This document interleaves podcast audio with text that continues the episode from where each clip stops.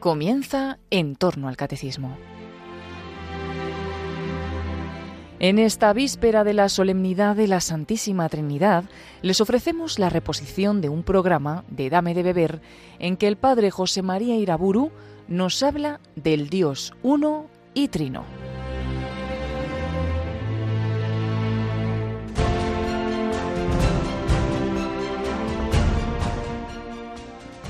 En el nombre del Padre, del Hijo y del Espíritu Santo. Hablaré en esta conferencia del don del Espíritu Divino a los hombres y comienzo con el saludo de San Pablo en 2 Corintios 13. La gracia del Señor Jesucristo, la caridad de Dios y la comunicación del Espíritu Santo sean con todos vosotros. La revelación de la Trinidad Divina se produce en nuestro Señor Jesucristo, en la plenitud de los tiempos. Es en los Evangelios donde Cristo se manifiesta divino, distinto del Padre y del Espíritu Santo que de ellos va a ser enviado a los hombres. La revelación nos muestra que nuestro Señor Jesucristo, en cuanto hombre, es revelación del Hijo Divino Eterno y que al mismo tiempo, por su encarnación y su cruz, Él es la suprema revelación del Padre. Quien me ve a mí, ve al Padre. Juan 14, 9. Y que el mismo Cristo es la revelación del Espíritu Santo. Yo os enviaré de parte del Padre el Espíritu de la verdad, que procede del Padre. Juan 15. Ahora, en la plenitud de los tiempos nos ha sido revelado lo que en el Antiguo Testamento había permanecido oculto, que en Dios único hay tres personas distintas, iguales en divinidad, en bondad, en omnipotencia, en belleza, en fuerza benéfica. Y eso nos ha sido revelado, como digo, en nuestro Señor Jesucristo. En adelante, pues, en el árbol inmenso de la sabiduría cristiana, lo primero que afirmamos es la raíz de todo, el tronco, las ramas fundamentales que de él brotan, la Santísima Trinidad Divina, manifestada en la encarnación histórica del Hijo de Dios Eterno. Esta es nuestra fe, la fe que confesamos en el credo apostólico. Creo en un solo Dios, Padre Todopoderoso, Creador del cielo y de la tierra, de todo lo visible y lo invisible. Afirmamos pues nuestra fe en un Dios Padre, origen único de todo cuanto existe, eterno y omnipotente, infinitamente bueno y santo, que no tiene principio y que es principio de todo pues de él proceden eternamente el Hijo y el Espíritu Santo, y de las tres personas divinas procede todo el mundo, visible e invisible, por una creación admirable. De Dios Padre leemos en la carta de Santiago en el capítulo primero, todo buen don y toda dádiva perfecta viene de arriba, desciende del Padre de las Luces, en el que no se da mudanza ni sombra de alteración. Enseguida confesamos en el símbolo de nuestra fe. Creo en un solo Señor Jesucristo, Hijo único de Dios, nacido del Padre antes de todos los siglos, Dios de Dios, luz de luz, Dios verdadero de Dios verdadero, engendrado, no creado, consustancial al Padre, por quien todo fue hecho, que por nosotros los hombres y por nuestra salvación bajó del cielo, y por obra del Espíritu Santo se encarnó de María, la Virgen, y se hizo hombre. Como escribía el beato Columba Marmión en el libro Jesucristo en sus misterios, He aquí una maravilla que nos descubre la divina revelación. Hay en Dios fecundidad. Él posee una paternidad espiritual e inefable. Dios es Padre y como tal principio de toda la vida divina en la Santísima Trinidad. Dios, inteligencia infinita, se comprende a sí mismo perfectamente. En un solo acto ve todo lo que es y todo cuanto hay en él. De una sola mirada abarca, por decirlo así, la plenitud de sus perfecciones. Y en una sola idea, en una palabra que agota todo su conocimiento, expresa esa misma sabiduría infinita. Esa idea concebida por la inteligencia eterna, esa palabra por la cual Dios se expresa totalmente a sí mismo, es el verbo. La fe nos dice también que ese verbo es Dios, porque posee, o mejor dicho, porque es con el Padre una misma naturaleza divina. Confesamos finalmente nuestra fe en la tercera persona de la Santísima Trinidad. Creo en el Espíritu Santo, Señor y dador de vida, que procede del Padre y del Hijo, que con el Padre y el Hijo recibe una misma adoración y gloria, y que habló por los profetas. La fe de la Iglesia, fiel a la enseñanza del mismo Señor nuestro Jesucristo, asegura así que el Espíritu Santo procede del Padre. Juan 15.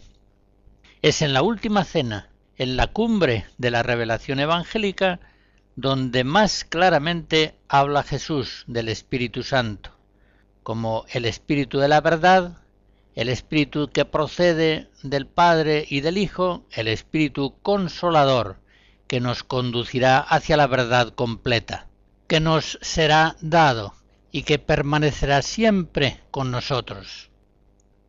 De las tres personas divinas, el Espíritu Santo suele ser la más desconocida, Podríamos decir que el conocimiento de la fe cristiana se inicia en la fe en Jesucristo, el Dios que se nos revela en la humanidad sagrada de Jesús.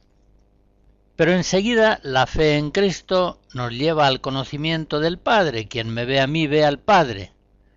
Solamente en tercer lugar, crecidos ya más en la fe, va creciendo también en nosotros el conocimiento y la devoción al Espíritu Santo. De él se dice en el concilio 11 de, Toledo del año 675. Creemos que el Espíritu Santo, que es la tercera persona de la Trinidad, es un solo Dios, e igual con Dios Padre e Hijo no sin embargo engendrado o creado, sino que procediendo de uno y otro, es el espíritu de ambos. Es la caridad o santidad del Padre y del Hijo. Recuerdo de nuevo en este punto la altísima catequesis del Beato Columba Marmión sobre la Santísima Trinidad. Dice así, el Padre y el Hijo se atraen el uno al otro con un amor mutuo y único. Posee el Padre una perfección y hermosura tan absolutas. Es el Hijo imagen tan perfecta del Padre. Por eso se dan el uno al otro. Y ese amor mutuo, que deriva del Padre y del Hijo como de fuente única, es en Dios un amor subsistente, una persona distinta de las otras dos, que se llama Espíritu Santo. En el Nuevo Testamento conocemos que es el Espíritu Santo el que encarna al Hijo Divino en las entrañas virginales de María. Es el Espíritu Santo quien revela este misterio a Isabel, a Zacarías, a Simeón, al Bautista. Es el Espíritu Santo quien en las orillas del Jordán, al mismo tiempo que se oye la voz del Padre, desciende en figura de paloma sobre el Hijo encarnado. Es la primera epifanía de la Santísima Trinidad. Es el Espíritu Santo quien conduce a Jesús al desierto, para que luego, saliendo del desierto, inicie su ministerio público como profeta enviado por el Padre. Es el Espíritu Santo quien alegra a Cristo, llenando de modo desbordante su corazón, mostrándole la predilección del Padre por los pequeños. Lucas 10. En la última cena, Jesús anuncia a sus discípulos que una vez ascendido al Padre, enviará sobre ellos el Espíritu Divino. Recibiréis el Espíritu Santo que el Padre enviará en mi nombre. Juan 14. Y en Pentecostés, la Iglesia, el cuerpo de Cristo, nace como Jesús por obra del Espíritu Santo. En Hechos 2 conocemos que los apóstoles reunidos bajo la presidencia de María, la Madre de Jesús, se ven llenos del Espíritu Santo y lo reciben en forma de llamas de fuego. Y con él se ven potenciados por una fuerza espiritual irresistible. En adelante, pues, toda la vida sobrenatural cristiana habrá de ser explicada en clave trinitaria. Los que vivimos en Cristo somos iluminados y movidos por el Espíritu Santo, y por eso venimos a ser hijos de Dios. Romanos 8. Nacemos en el bautismo, en el nombre de la Santísima Trinidad. Somos bautizados en el nombre del Padre, del Hijo y del Espíritu Santo. Escuchamos de nuevo música para cuerda, percusión y celesta de Bela Bartok.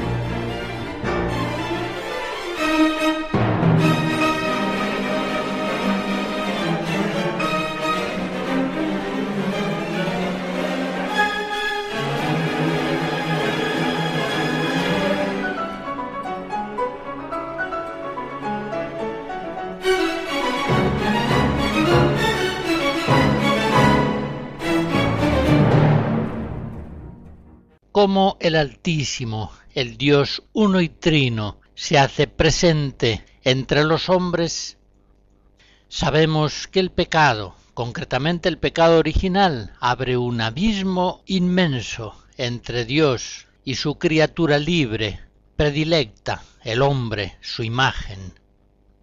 En otras conferencias hablo del pecado y concretamente del pecado original y de sus consecuencias. Pues bien, a pesar del pecado de los hombres, Dios siempre ha mantenido su presencia creacional en las criaturas. Ciertamente, sin ese contacto entitativo, sin ese contacto ontológico permanente, las criaturas recaen en la nada. Las criaturas, para existir, necesitan absolutamente que en ellas esté presente el creador que las mantiene en el ser. León XIII en la encíclica Divinum Illud Munus de 1897, citando a Santo Tomás, dice que Dios se halla presente a todas las cosas y está en ellas por potencia en cuanto se hallan sujetas a su potestad, por presencia, en cuanto todas están abiertas y patentes a sus ojos, por esencia, porque en todas ellas se halla Él como causa del ser. Esta es la presencia del Creador en las criaturas. Pero la revelación divina nos descubre otro modo por el que Dios está presente a los hombres. Se trata de una presencia de gracia por la que establece con ellos una profunda amistad deificante. Toda la obra misericordiosa del Padre Celestial, es decir, toda la obra cumplida en Jesucristo, se consuma precisamente en la comunicación del Espíritu Santo a los creyentes. La historia de esa presencia amistosa de Dios entre los hombres, que de él se habían alejado tanto por el pecado, comienza en Abraham. Un Dios todavía desconocido es el que se acerca al hombre, se acerca a Abraham en un impulso de amor gratuito y se le manifiesta varias veces en formidables teofanías y locuciones.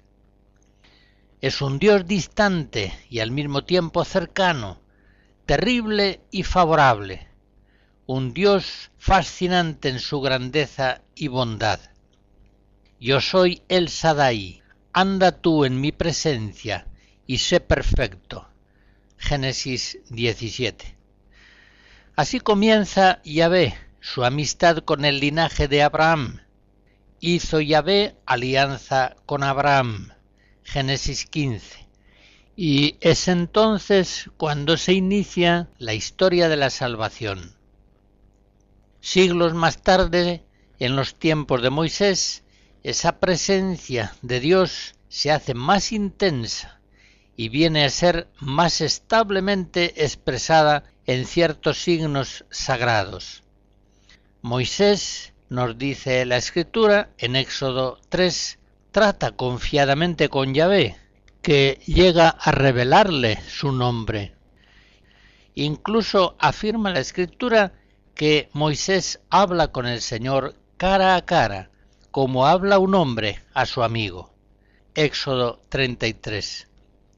Pero todavía Yahvé permanece distante y misterioso para el pueblo, que no puede acercársele, ni puede hacer representación suya alguna. Todo esto para un pueblo acostumbrado a la idolatría, torpe para la religiosidad, resulta muy difícil, muy espiritual.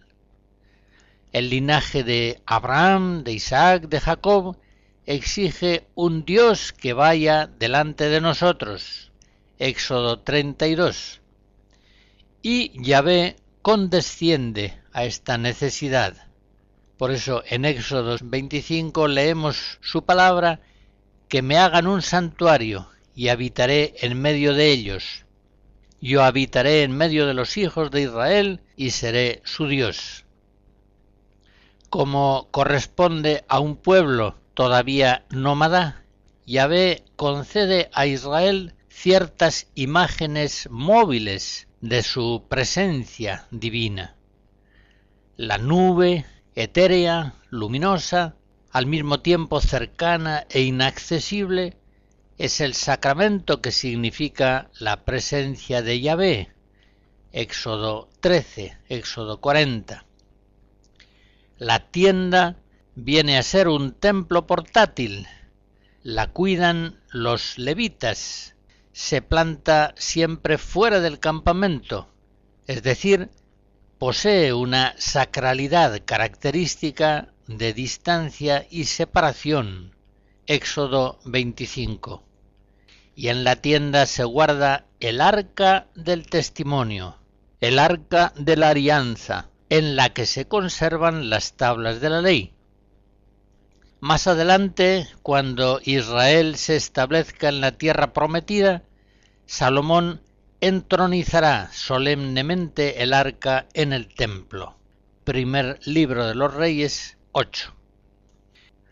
En la inmensa veneración de Israel por estos signos sagrados, la tienda, el arca, el templo, no hay propiamente una idolatría, como la había entre los pueblos vecinos paganos, hacia imágenes, piedras, lugares, fuentes.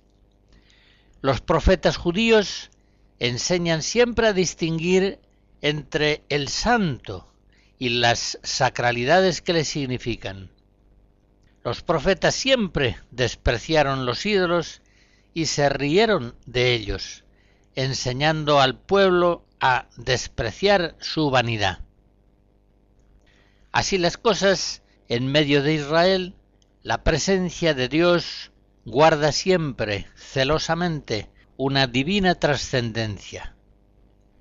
Yahvé en los comienzos trata solamente con Moisés, que es el mediador elegido, mientras que el pueblo se mantiene a distancia, no se atreve a acercarse a Yahvé, pues teme morir.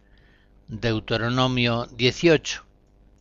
Pero aún así, sabe Israel que su Dios está próximo y es bueno, es benéfico. Por eso leemos en Deuteronomio 4 cuál es la gran nación que tenga dioses tan cercanos a ella como Yahvé nuestro Dios, siempre que le invocamos.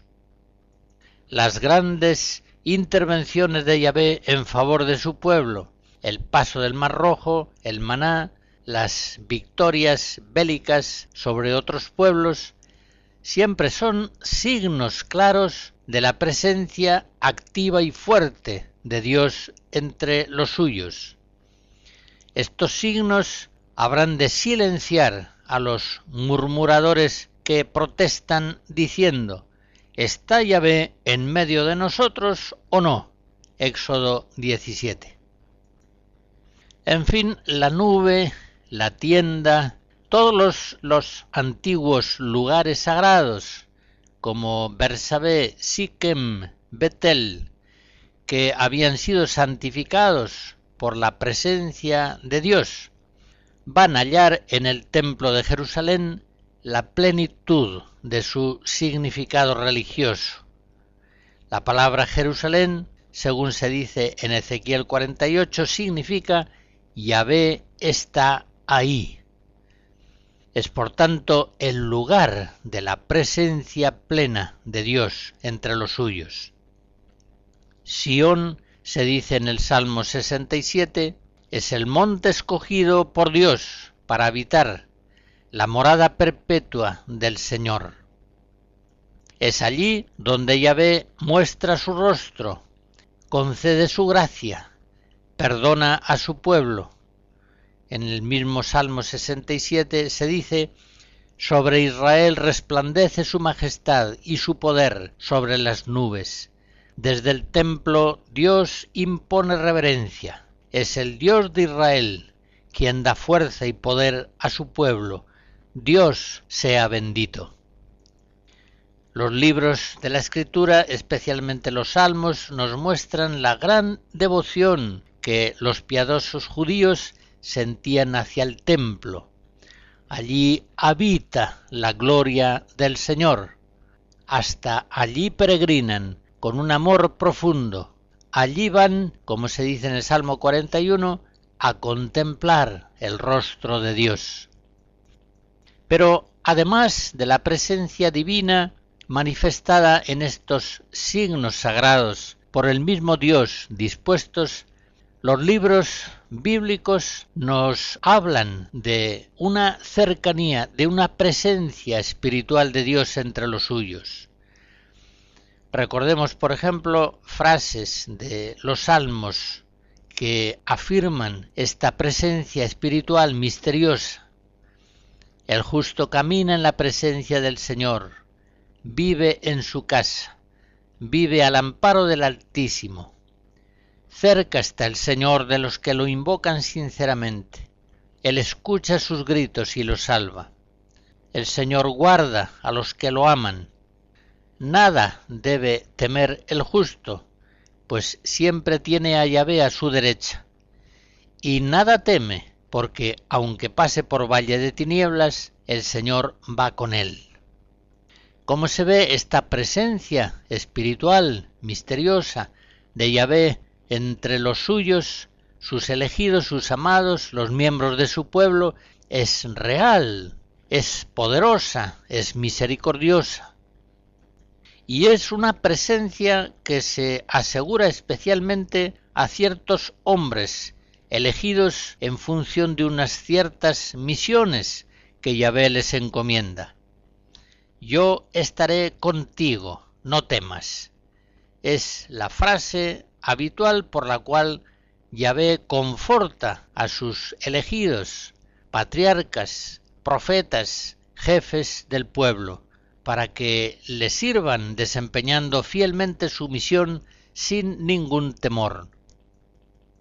Pero esa misma confortación la dirige en ocasiones Yahvé a su pueblo, no solamente a unas personas concretas elegidas. Yo estaré con vosotros, no temáis. Deuteronomio 31. Es preciso reconocer, sin embargo, que aunque el pueblo de Israel es consciente de esta presencia espiritual, protectora, solícita, bondadosa de Dios entre ellos, experimenta la lejanía de un Dios altísimo, en gran medida desconocido todavía. Por eso en el Antiguo Testamento se anuncia para la plenitud de los tiempos un Mesías lleno del Espíritu Santo. Los siete dones de Dios permanecen en él con plenitud. Isaías 11. He aquí a mi siervo, a quien yo sostengo, mi elegido, en quien se complace mi alma. He puesto mi espíritu sobre él. Isaías 42. La presencia de Dios se va a dar en el Mesías de una manera inefable, indescriptible. San Pablo dirá que en Cristo habita la plenitud de la divinidad corporalmente. Colosenses 2. Pues bien, de la plenitud espiritual de este Mesías se va a derivar para todo el pueblo nuevo de Dios una abundancia del Espíritu hasta entonces desconocida. Así lo anuncian los profetas. Por ejemplo, Ezequías 36. Dice Yahvé, yo os daré un corazón nuevo y pondré en vosotros un espíritu nuevo. Yo pondré en vosotros mi espíritu vosotros seréis mi pueblo, y yo seré vuestro Dios. Es la nueva alianza que, sellada en la sangre de Cristo, asegura al nuevo pueblo de Israel, a la Iglesia, una presencia plena, inefable de Dios. La historia de la salvación, gracia sobre gracia, ha conducido a esta plenitud. Por Cristo hemos venido a ser constituidos templos de la Santísima Trinidad.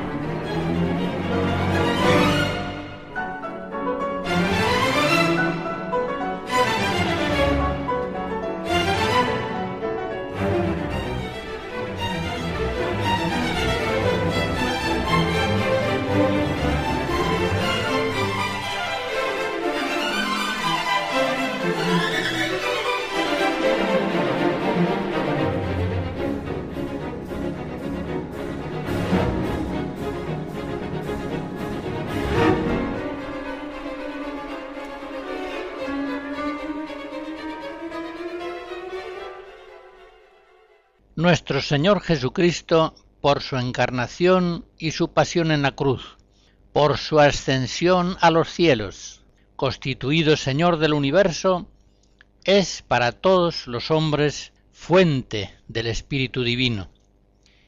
Y ya en su vida mortal se manifiesta él mismo como el templo anunciado por los profetas Ezequiel 47, Zacarías 13, del cual manan fuentes de aguas vivas.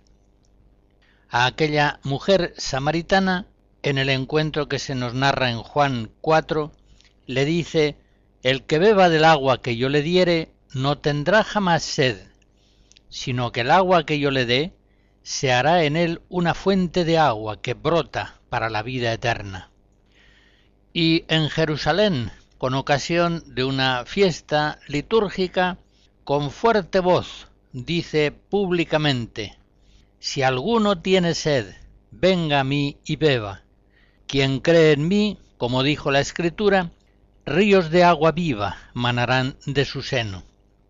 Y el evangelista añade, esto lo decía refiriéndose al Espíritu que habían de recibir los que creyeran en él, pues aún no había sido dado el Espíritu, porque Jesús no había sido glorificado. Juan 7. Finalmente, en la cruz, Jesucristo, al ser destrozada su humanidad sagrada, como un frasco que al ser roto difunde su perfume, Él entregó el Espíritu. Juan 10. Jesucristo muriendo entregó el Espíritu, se convirtió en fuente del Espíritu Santo para los hombres. Y así se cumplieron las escrituras. Moisés golpea la roca con su callado y la convierte en fuente. Éxodo 17. Y ahora el costado de Cristo, muerto en la cruz, es atravesado por una lanza. Y como testimonia San Juan en el capítulo 19, al instante brotó sangre y agua. Él es la roca que, golpeada por la lanza, se ve convertida en fuente de vida divina para los hombres. Brotan de su costado agua y sangre, agua del bautismo, sangre de la Eucaristía. Por eso San Pablo, refiriéndose a aquella escena del desierto a la que acabamos de aludir, la roca convertida en fuente, comenta, la roca era Cristo, 1 Corintios 10. Y el mismo apóstol nos dice en 1 Corintios 12 que Jesucristo a todos nos dio a beber del mismo espíritu. Se cumplen, pues, en Jesucristo las antiguas profecías, como aquella de Zacarías 12. Aquel día derramaré sobre la casa de David y sobre los habitantes de Jerusalén un espíritu de gracia y de oración. Y mirarán hacia mí, y aquel a quien traspasaron le llorarán como se llora al unigénito. Aquel día habrá una fuente abierta para la casa de David y para los habitantes de Jerusalén, a fin de lavar el pecado y la impureza. Nuestro Señor Jesucristo, fuente del Espíritu Santo para todos los hombres. Nuestro Señor Jesucristo, fuente del Espíritu Divino y templo viviente de Dios entre los pueblos de la tierra viviente en la iglesia. Jesús venera el templo antiguo de Jerusalén, a él peregrina, lo considera casa de Dios, casa de oración, paga el tributo del templo, frecuenta sus atrios con sus discípulos, pero Jesús sabe que ese templo va a ser destruido, ha acabado ya su tiempo. Él es el nuevo templo de Dios entre los hombres. Destruido por la muerte, en tres días será levantado de nuevo. Juan 2. Él se sabe a sí mismo la piedra angular del templo nuevo y definitivo. San Pablo en Éfesos 2 nos dice que la piedra angular es el mismo Cristo Jesús, en quien todo el edificio, armónicamente trabado, se alza hasta ser templo santo en el Señor, en el cual también vosotros sois juntamente edificados para ser morada de Dios en el Espíritu. Como se dice en la primera carta de San Pedro, en el capítulo segundo, somos piedras vivas, edificadas sobre la roca fundamental de Cristo como templos de Dios. Durante su vida mortal, Jesucristo es como un templo cerrado, pues, como dice el apóstol Juan, capítulo 7, aún no había sido dado el Espíritu, porque Jesús no había sido glorificado. Pero muerto en la cruz, se rasga ya el velo del templo antiguo, ya no tiene función salvífica, y al tercer día Jesucristo se levanta para la vida inmortal, y se hace entonces para los hombres templo abierto. Como dice Hebreos 9, templo mejor y más perfecto, no hecho por manos de hombre, esto es, no de esta creación. Y cuando en Pentecostés los discípulos son, como se dice en Hechos 1, bautizados en el Espíritu Santo, entonces ya pueden entrar en el templo nuevo, santo y definitivo, para ser así ellos también los cristianos templos en el templo. 2 Corintios 6. Entremos pues en el templo de Cristo, entremos en la iglesia. En la primera de Pedro 2 se nos dice que entremos en Cristo. Acercaos a Él, piedra viva, rechazada por los hombres, pero elegida y preciosa ante Dios. Y vosotros también, edificaos como piedras vivas, como casa espiritual, para ser un sacerdocio santo, a fin de ofrecer sacrificios espirituales gratos a Dios por Jesucristo. Y algo semejante se nos dice en Hebreos 10, Teniendo pues, hermanos, en virtud de la sangre de Cristo, firme confianza de entrar en el templo, que Él nos abrió como camino nuevo y vivo a través del velo, esto es, de su carne, y teniendo un gran sacerdote sobre la casa de Dios, acerquémonos con sincero corazón. Jesucristo, pues, con su cuerpo místico, con la Iglesia, es en este mundo el templo nuevo y definitivo, al cual están llamados a entrar todos los hombres. Ahora, en el tiempo de la historia, este templo se halla todavía en construcción, pero en la parusía, al fin de los tiempos, cuando venga Cristo con sus ángeles y sus santos, llegará la edificación de este templo a su consumación perfecta. En el libro del Apocalipsis se nos dice en el capítulo 21, oí una voz potente del trono que decía, He aquí el tabernáculo de Dios entre los hombres, y erigirá su templo entre ellos. He aquí que hago nuevas todas las cosas.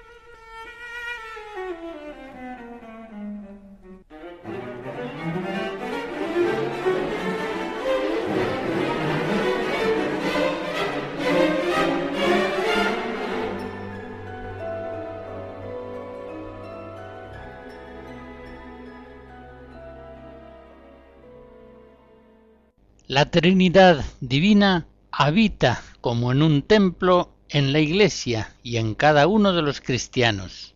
Por eso a los comienzos de la Iglesia los primeros cristianos en Jerusalén todavía frecuentaban el templo, pero enseguida comprendieron que el nuevo templo de Dios en este mundo eran ellos mismos. Dios habita en la Iglesia y en cada uno de los cristianos. No sólo la Iglesia es templo de Dios como cuerpo de Cristo, sino cada uno de los cristianos. Así lo dice, por ejemplo, el apóstol Pablo en 1 Corintios 6. Y los dos aspectos de la inhabitación, el eclesial y el personal, van necesariamente unidos. No se puede ser cristiano sino en cuanto piedra viva del templo de la Iglesia. Es en el templo de Dios donde los cristianos se hacen templos, piedras vivas de ese templo. Ahora las tres personas divinas viven en la Iglesia y en el alma de los cristianos. El mismo Espíritu Santo viene a hacerse el principio vital de estos nuevos hombres celestiales. Esta es la enseñanza de Jesús. Si alguno me ama, vendremos a él y en él haremos morada.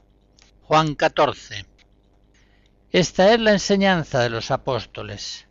Me fijaré especialmente en la doctrina del apóstol. En sus escritos se enseña claramente que Todas las dimensiones de la vida cristiana han de ser explicadas en función de la acción del Espíritu Santo que procede del Padre y del Hijo y que habita en cada uno de los miembros del cuerpo místico de Jesús. Es el Espíritu Santo, concretamente, el que nos mueve internamente a toda obra buena, aquellos que son movidos por el Espíritu Santo, esos son los hijos de Dios. Romanos 8. Igualmente es el Espíritu Santo, es el agua, es el fuego divino, el que nos purifica del pecado. Ya en el bautismo somos nacidos del agua y del Espíritu. Juan 3. Es el Espíritu Santo quien enciende en nosotros la lucidez de la fe. Recordemos, por ejemplo, algunas frases de San Pablo en 1 Corintios 2. El hombre animal no percibe las cosas del Espíritu de Dios, son para él locura. Pero nosotros no hemos recibido el Espíritu del mundo, hemos recibido el Espíritu de Dios. Y por eso nosotros tenemos el pensamiento de Cristo. Si, según la doctrina del apóstol, es el Espíritu Santo el que nos mueve internamente, el que nos purifica del pecado, el que enciende en nosotros la luz de la fe, el que nos da el nacimiento por el agua del bautismo a la vida nueva, afirmemos también que gracias al Espíritu Santo podemos participar de la caridad divina, Gracias a él podemos amar a Dios con todo el corazón y a los hombres como Cristo nos amó. San Pablo en Romanos 5 explica este misterio diciendo que la caridad de Dios se ha difundido en nuestros corazones por la fuerza del Espíritu Santo que nos ha sido dado. Del mismo modo, es el Espíritu Santo el que nos da fuerza apostólica para testimoniar a Cristo entre los hombres, pues la evangelización no es sólo en palabras, sino en poder y en el Espíritu Santo. Primera Tesalonicenses 5. En fin, es el Espíritu Santo el que hace posible en nosotros levantar el vuelo de la oración hasta la Santísima Trinidad, nosotros evidentemente no sabemos orar, pero Él viene en ayuda de nuestra impotencia y Él ora en nosotros con palabras inefables. Romanos 8. Así pues, en la enseñanza de San Pablo, todas las dimensiones fundamentales de la vida cristiana se explican en función de la presencia y de la acción del Espíritu Santo en nosotros. Él es el que nos mueve internamente, el que nos purifica del pecado, el que nos hace nacer en el agua bautismal, el que enciende en nosotros la luz de la fe y el fuego del amor divino el que nos da fuerza para testimoniar apostólicamente a Jesucristo entre los hombres, el que ora en nosotros con palabras inefables. Por eso, en conclusión, nos enseña San Pablo, vosotros no vivís según la carne, sino que vivís según el Espíritu, si es que de verdad el Espíritu de Dios habita en vosotros. Romanos 8. Él es el espíritu de adopción, el que nos hace hijos en el Hijo. También Romanos 8. Toda la espiritualidad cristiana, por tanto, es la vida sobrenatural que el Espíritu Santo, procedente del Padre y del Hijo, produce en los hombres. Pero evidentemente no se trata en esta doctrina de una enseñanza particular de San Pablo, es la fe de el Nuevo Testamento, es la enseñanza de Jesús. Si nos fijamos, por ejemplo, en textos del apóstol San Juan, encontramos el mismo modo de entender la vida cristiana. En 1 Juan 3 se dice que el que ama a Jesús y guarda sus mandatos permanece en Dios y Dios en él. En el capítulo 15 del Evangelio de San Juan se entiende la vida cristiana como la vida de unos sarmientos que permanecen en la santa vid y que de ella reciben permanentemente el espíritu, la vida, la capacidad de dar fruto y fruto abundante. Es también el apóstol Juan el que en el capítulo 14 de su Evangelio nos trae aquella preciosa enseñanza de Cristo, si alguno me ama, guardará mi palabra, y mi Padre le amará, y vendremos a él, y en él haremos morada. En una palabra, la vida cristiana es inhabitación de Dios en el hombre, presencia y acción en el hombre de la Santísima Trinidad.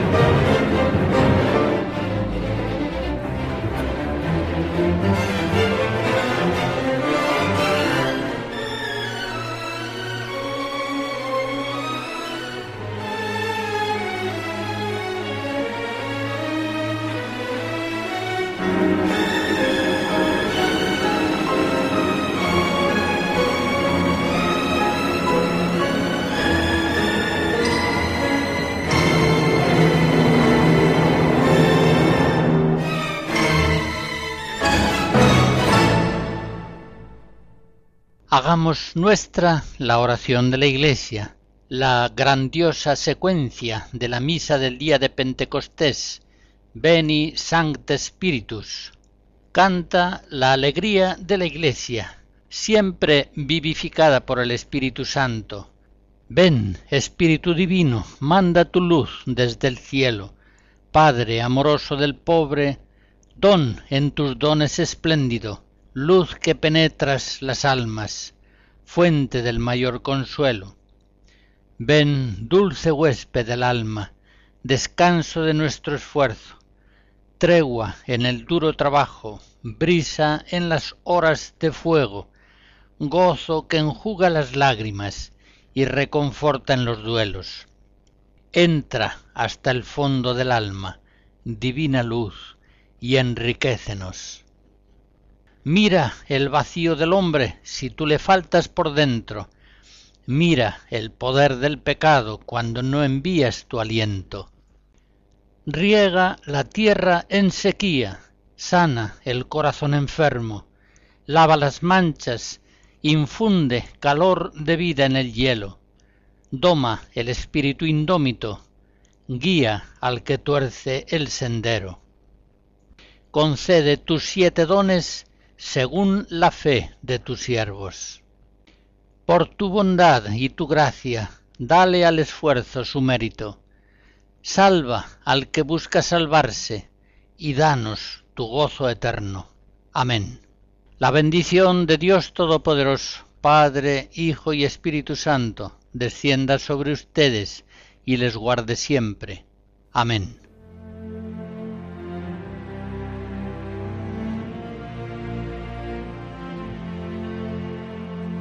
Finaliza en Radio María en torno al catecismo. En esta víspera de la solemnidad de la Santísima Trinidad, les hemos ofrecido la reposición de un programa de Dame de Beber en que el Padre José María Iraburu nos ha hablado del Dios uno y trino.